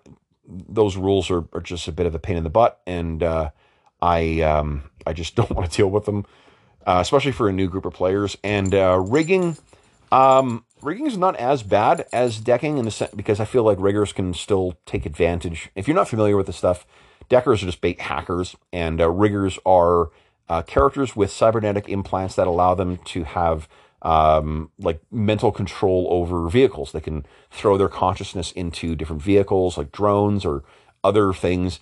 And uh, in this particular adventure, the riggers just don't really have a big role. Uh, so for the pre-gens I want to throw together for this, the players will just there there isn't going to be a decker, there isn't going to be a rigger, but it allows me to show off a bunch of the other cool stuff like cybernetically enhanced characters and like you know skill monkey characters and uh, different kinds of uh, mages like the uh, shamanic tradition, the uh, uh, hermetic tradition, the differences in the types of spirits where the shamans are more improvised, they can summon things on the fly, but they're limited by their domain and then their uh, the the specific totem that they follow. Um, that um, you know that will have an effect on what they can summon and how uh, easy or difficult it is. I'm going to use uh, adepts as well, two physical adepts, to um, to show how they focus their magic through their bodies, and you can make interesting characters that way. Um, and uh, the hermetic with the the idea of um, summoning elementals, which are kind of like very much slower, and then what you can do is you can draw on them for specific services, but the variety of things you can get an elemental to do are much bigger and more diverse than what you can get spirits to do. Spirits, the nature spirits that uh, they summon, that the shamans summon, are much more limited. But um, yeah, and and uh, I I really really really like the contacts system in uh, Shadowrun, all versions of Shadowrun, to be honest. But I like uh, and I think that the fifth edition version is actually a little bit better than the third, but I um, I still really like the third, and I'm it's going to be fun to try and experiment with um, the uh, structure of the uh, story. This particular story, I think, will it's going to have some action, some mystery, but also some good opportunities for the players to take advantage of flashbacks to get more information through contacts. So um, I don't I don't think that it would be uh, that would be a game I'd run on an ongoing basis necessarily. Um, if for no other reason, because it's just it's now three editions old, and I just don't know how much interest there would be for the by the my uh, players to play an ongoing, you know, kind of Shadowrun uh, game, especially one that's based on like the '99 edition of uh, Shadowrun. But for me, um, it's my favorite version. It's just it, when I think of Shadowrun uh, in terms of setting and and um, you know uh, the magical sensibilities and stuff like that, and art you know, uh, uh, Paul Bonner, same guy who does the cover for uh, the uh, Trudvang Chronicles game, he did the cover of third edition uh, Shadowrun and, and many of the of my favorite supplements for it as well too. So um, yeah, I mean, I, I I'm that I'm I'm also very excited to to get to the table, and, that one is more just like sharing one of my favorite old games with uh, with my friends. You know, like uh, the players that I've been fortunate to play with for the last couple of years, or are people I didn't grow up with, and the people I grew up with, I've I've inflicted the same adventure on them a number of times.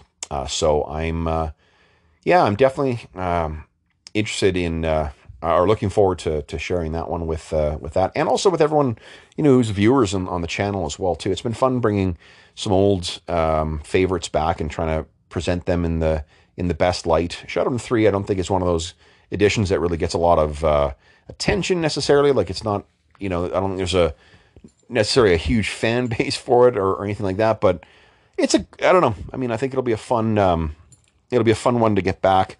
And uh, I was uh, talking to my son today about uh, Shadowrun because he's playing the Cyberpunk uh, 2077 role or video game quite a bit, and he's really enjoying that. In particular, the the wacko characters that you meet over the course of the uh, thing. And I was describing how I thought, like I've always seen Cyberpunk stuff as uh, you know Shadowrun, the cyberpunk role playing game, and uh, the um, what do you call it? Um, like uh, Neuromancer. They're just they're very much like you know like pulp stuff where they're just filled with these incredibly unique and interesting and quirky characters, almost like a uh, you know a an 80s version uh you know 80s sci-fi version of a Guy Ritchie film where they're just like um, I mean like his gangster films where they're just full of these chatty, really memorable, unique characters like in Snatch or you know Lock, Stock, and Two Smoking Barrels or uh, most recently The Gentlemen, where it's just this you know the in the same way that like a really memorable NPC in in D and D can be uh, a really interesting part of your uh, you know uh, of the game. Shadowrun I think does an even better job of that because you every character has a list of contacts they can draw on, and every one of those can be really memorable characters. Um, in addition to whatever they encounter over the course of the campaign, so you can make the game feel uh, like a, it's got a high population um, and memorable uh, characters without you know um, without having to do an awful lot of work because the game prompts you uh, with just how, by virtue of how the characters, what the characters have access to, and how they go about doing their shadow running. You know, it just it it uh, it makes for a really fun and interesting and memorable world, as much as what any uh, fantasy world would be. And I don't even mean you know relying on things like metahuman types or um, you know weird uh, cybernetics or things like that. I mean just the the uh, Shadowrun world, very much like any other cyberpunk thing, is just this weird conglomeration of uh, you know mo- mashups of modern day tropes and things like that. You can weird gangs or strange cults or you know corporate uh, cultures that are very unusual. It, it, just lots of or you know fans of certain um, VR. Um, you know, stars or things like that. So weird subcultures or fan cultures and then all that shit gets mixed together in, in with all the the mix and blend of different um, you know um, ethnicities and cultures and stuff to make up uh, really weird you know Blade Runner esque kind of um, cultural jumbles. Uh, so you go you got all those ideas to draw on for these characters to make for a truly you know kaleidoscopic kind of um, uh, cast of, of just weirdos that become very, very memorable just because of. Anyway, I, am going to keep rambling about this, uh, but it's it's another game I'm very excited to to get back to the table. It's been a long time since I've run Shadowrun Third, probably ten years at least, uh, maybe even longer. But um, but yeah, um, and I'm looking to see what others. I think um, I uh, I don't have a, a, specific plan for it, but I have so much from Kobold Press for their Midgard setting for fifth edition that I feel like I really need to get that to the table. But fifth edition is one of those uh, games where I also have a, in addition to struggling with uh, how I'm going to run uh, leveling and what like how I what kind of game I'd actually want to run with it. I also uh, there's just analysis paralysis of so many good options. You know, uh, um, Odyssey of the Dragon Lords is a terrific adventure for that, but so is the new Theros setting for uh, um, from um, Wizards of the Coast.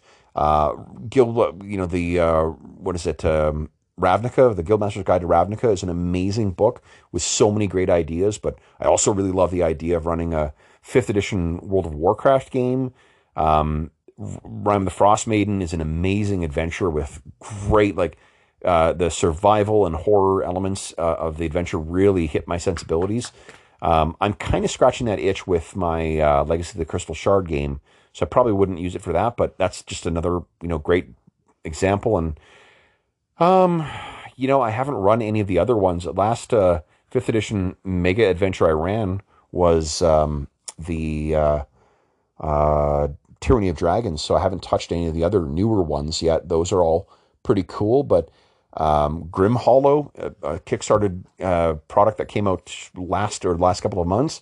Um, it's a you know mashup of uh, gothic horror uh, with um, uh, D and D fifth. It's a really cool looking setting as well. Uh, and then there's the Kobold Press stuff, like just all of that stuff, the deep magic, the Midgard setting, the uh, uh, what is it, Empire of the Ghouls, the Tales of the Old Margreve. I, have got a ton of books for it, and they're all really, really neat. That with that one, I can put more of a finger on what I'm. I'm the challenge is is just it is such a huge setting. I feel intimidated uh, with where I start with it. Like I, I just I want to I would prefer, I would really like to just uh, have an adventure I can just get to the table and then start introducing elements of it without having to try and wrestle with a 350 page book. And I'm sure I know there are adventures that are like that, and I've I have some some of them. It's just that's been my excuse for why I haven't got that to the table yet. But that seems really really interesting as well. And then the Monte Cook stuff that came out for um, uh, Numenera for running like a science fantasy post apocalyptic kind of thing. Um, there's three books out for it so far. The fourth one is coming soon. I can't remember. I, I may actually have to check my Kickstarter rewards because I think that one is ready to be ordered. But uh, that stuff is really interesting as well too, and I, I, I think I could have a, a, lot of fun with a um, Thundarr the Barbarian style kind of you know um, uh, approach to running a, a, fifth edition Numenera uh, type game. Um, but um, yeah, so just lots and lots of options for fifth edition, but I just I don't even know where to start. Um, I think that what I might be interested in doing with that is uh, doing a war story style game um, using fifth edition with our Night Below characters uh, and seeing, you know, what um, fifth a fifth edition uh, adventure, you know, what what the differences would be at, at the table.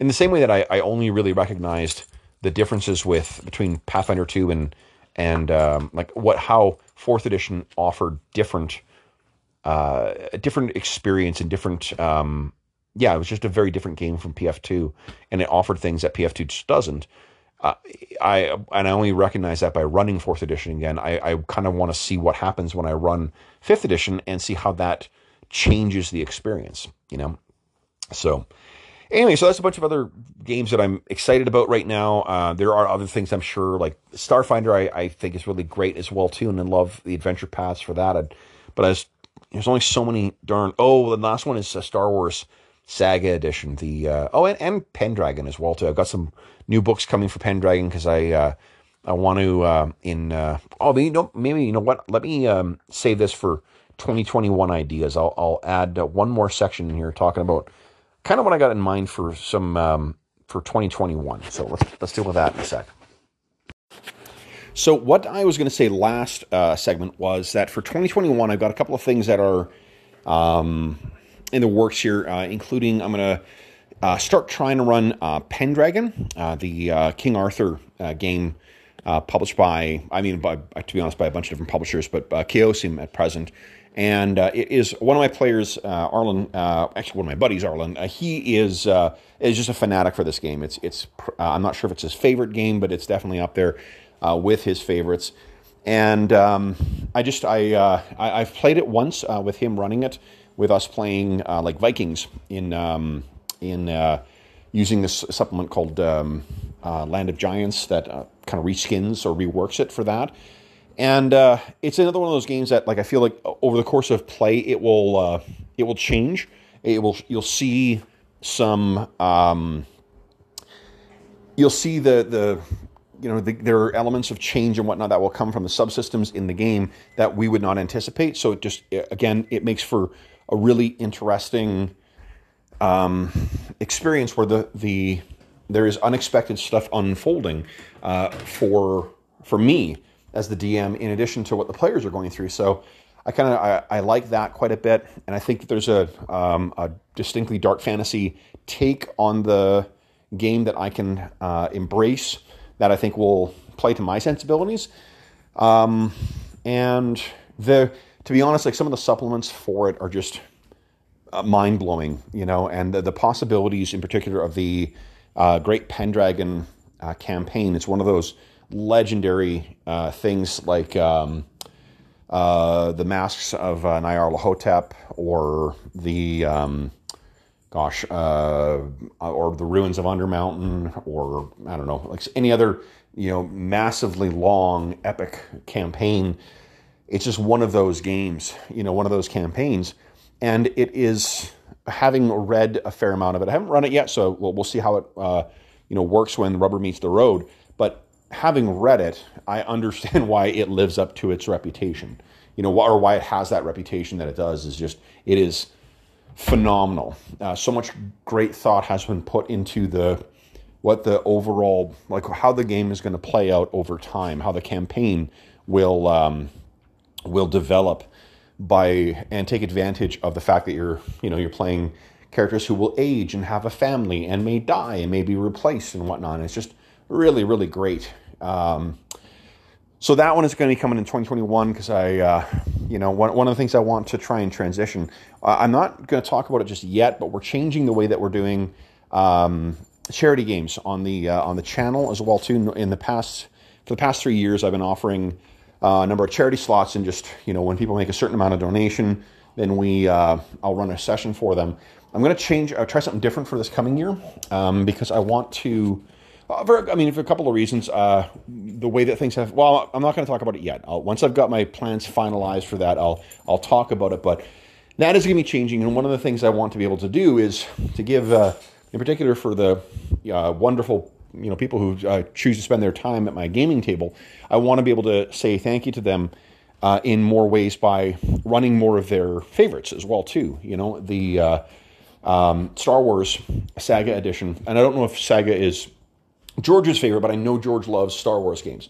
You know, and um, uh, going to it, you know, for nothing, George was one of the de- developers and editors on the uh, Star Wars um, game from uh, West End Games as well too. So he uh, definitely has his. Uh, uh, pet, I mean, it's not uh, just any you know Star Wars gamer who has an entry on Wikipedia. So I want to to run more of that as well too, um, because it, it, partly because it was, it was, a really really fun game, and also because it's a way of kind of um, saying thank you to those players.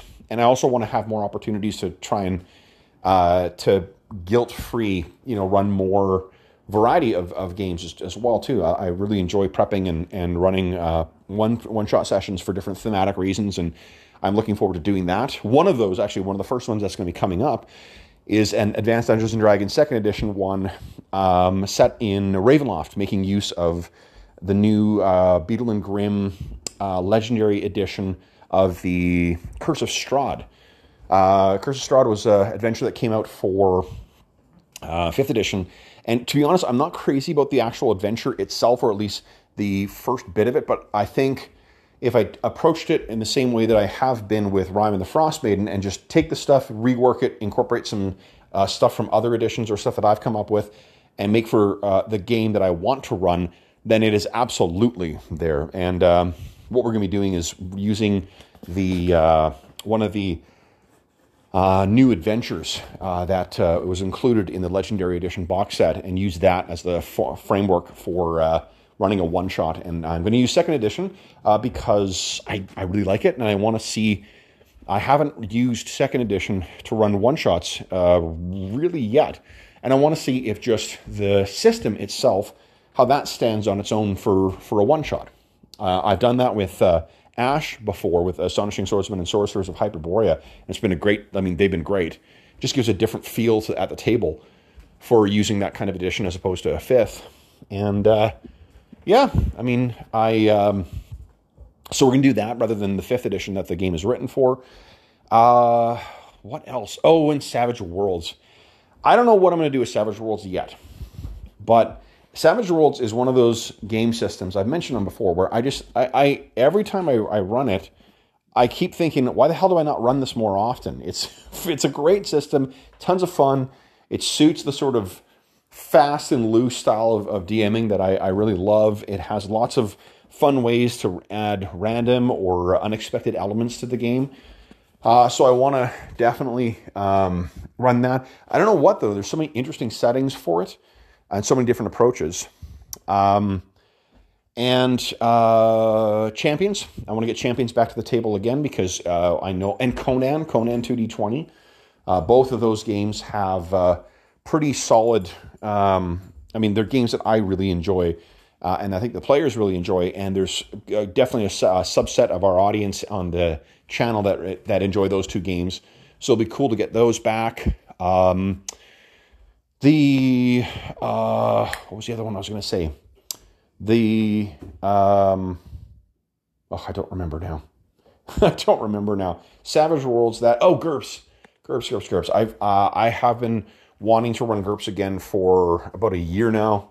I just have not really come up with the excuse. I, I had a thought of running a war story using GURPS for our Night Below campaign to give a, a different take on the kind of um, you know gritty, um, you know, sword, stroke by sword stroke type of combat that you get in um, in GURPS.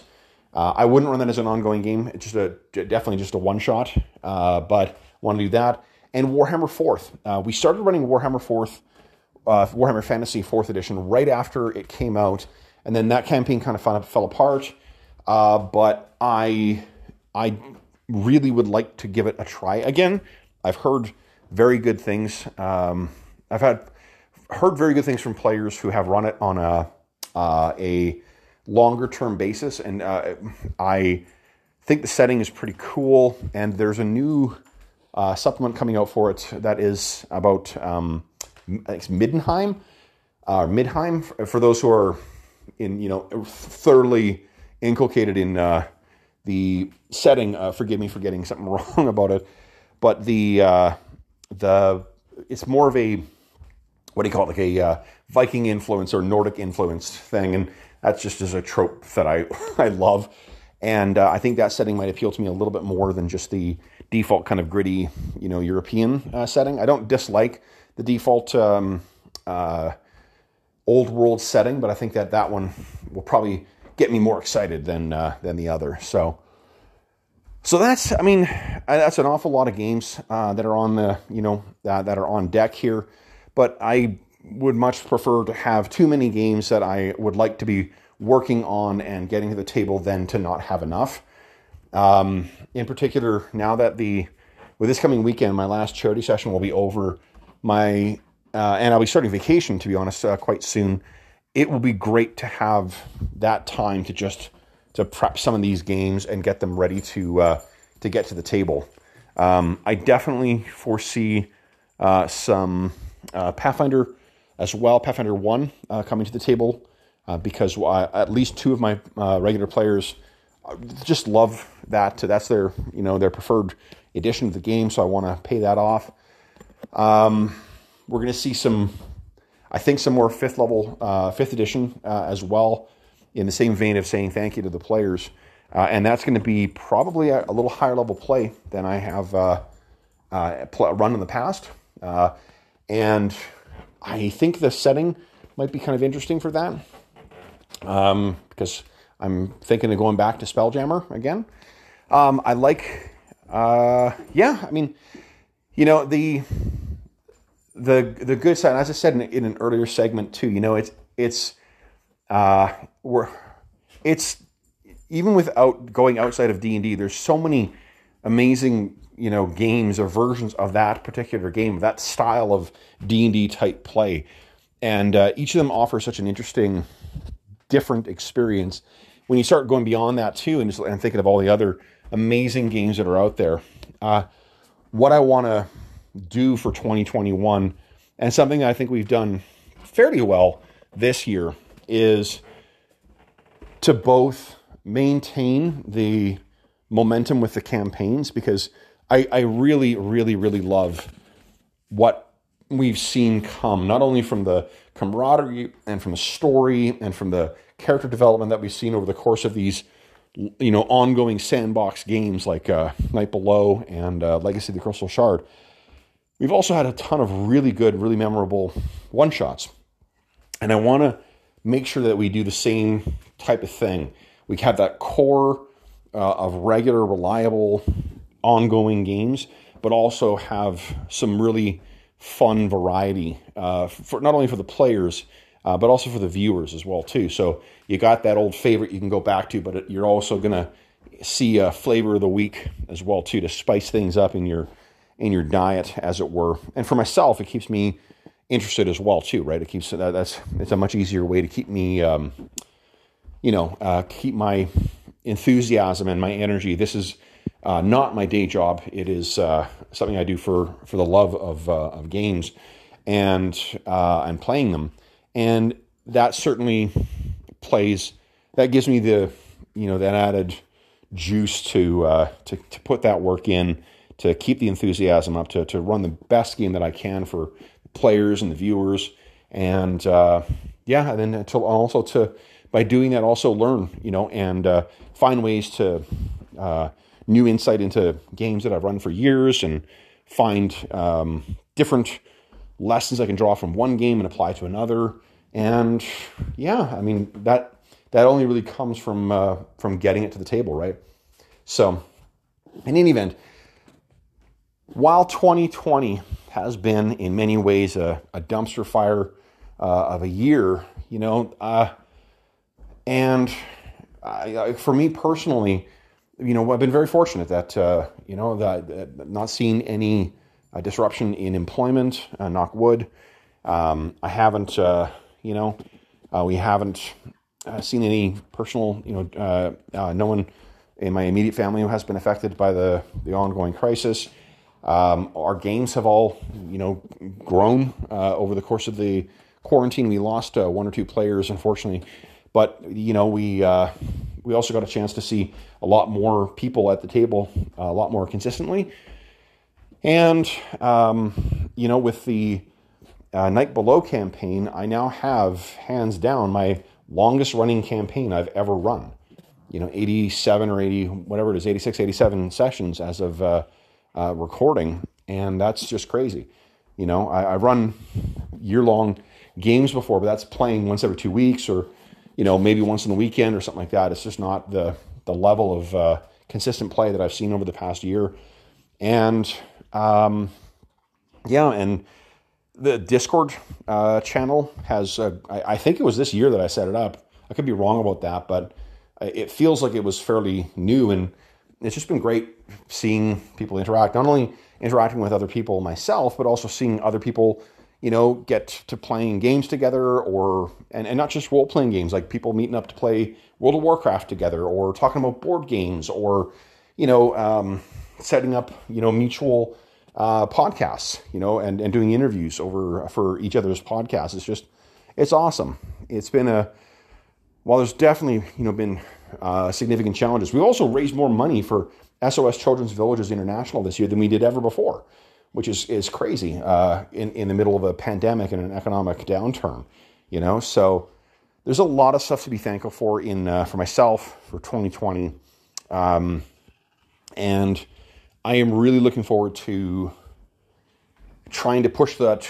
You know, carry on what we've done that's worked and push ourselves into, you know, new playing more games to, you know, trying new things and, and also to carrying on with a, the stuff that's really been working. I need to record more podcasts more frequently as well too, because with the uh, the loss of my commute, my productivity as far as my uh, podcasting has been concerned uh, over the past year has been just brutal. So I got to figure out a way to to capture the kind of you know uh, stream of consciousness style that I've adopted for this podcast as well, without having to rely on a on a commute to do that. So, in any event, uh, which brings me to I guess the the end of this. So let's make with the outro. Okay, so with that, let me uh, bring this uh, epic ramble to a conclusion. Uh, to those who are listening at home, thank you so much for for joining me for uh, yet another uh, belated and sporadic episode of the Dungeon Musings podcast.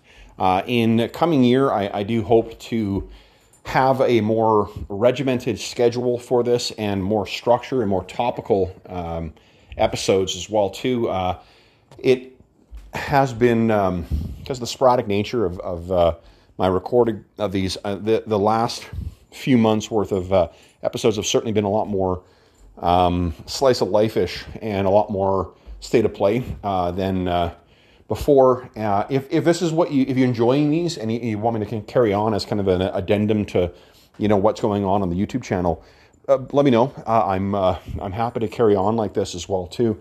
Um, and also, if you want to hear more uh, things like you know interviews or um, and uh, by interviews I mean like with my players or with you know um, the I mean anyone else. I got other friends in, in the gaming industry who uh, I don't engage with nearly enough as, as much as I should. I know my me and or my buddy uh, Jared Rascher and I, Jared of um, uh, What Do I Know About Gaming uh, and uh, Gnome Stew fame, uh, we have a, a, date set in uh, over the holidays to get together and chat games again too, because it's been way too long. And I, have been on um, Hobbs's, Jason Hobbs's podcast, not recently, but relatively recently. And my buddy Anthony, Runeslinger, uh, as well too. Uh, he had me on uh, recently. Arlen had me on. I love chatting with other gaming people. So if that's what you'd be interested in, in seeing as well too, let me uh, let me know, and I'll see if I can't uh, work out something more along those lines as well too. That's probably easier to to schedule. But again, like if you enjoy, uh, I, I, plan to do that. If you do, if you're happy hearing the, you know, drawing the lessons from the errors of my ways or the things that I that worked in, in my campaign, I'll carry on doing these as well too, and I can do these on a more I can schedule that on a more regimented basis as well. Um, thank you so much for listening. Um, as is always the case, if you have any comments, questions, concerns regarding what we talked about in uh, in this uh, episode, please do not hesitate to leave me a voice message on Anchor. Uh, you can shoot me an email. My email address is dungeonmusings at gmail.com. You can reach me on Twitter. My Twitter handle is Dungeon Musings. And otherwise, if I don't talk to you beforehand, if you're listening to this contemporaneous to the recording, I hope this finds you healthy, safe, and weathering the current crisis as well as can be expected. I hope the lead up to the holidays is treating you all well. Hope you're getting a chance to plan some games, if not play some games, uh, leading up to and over the holidays.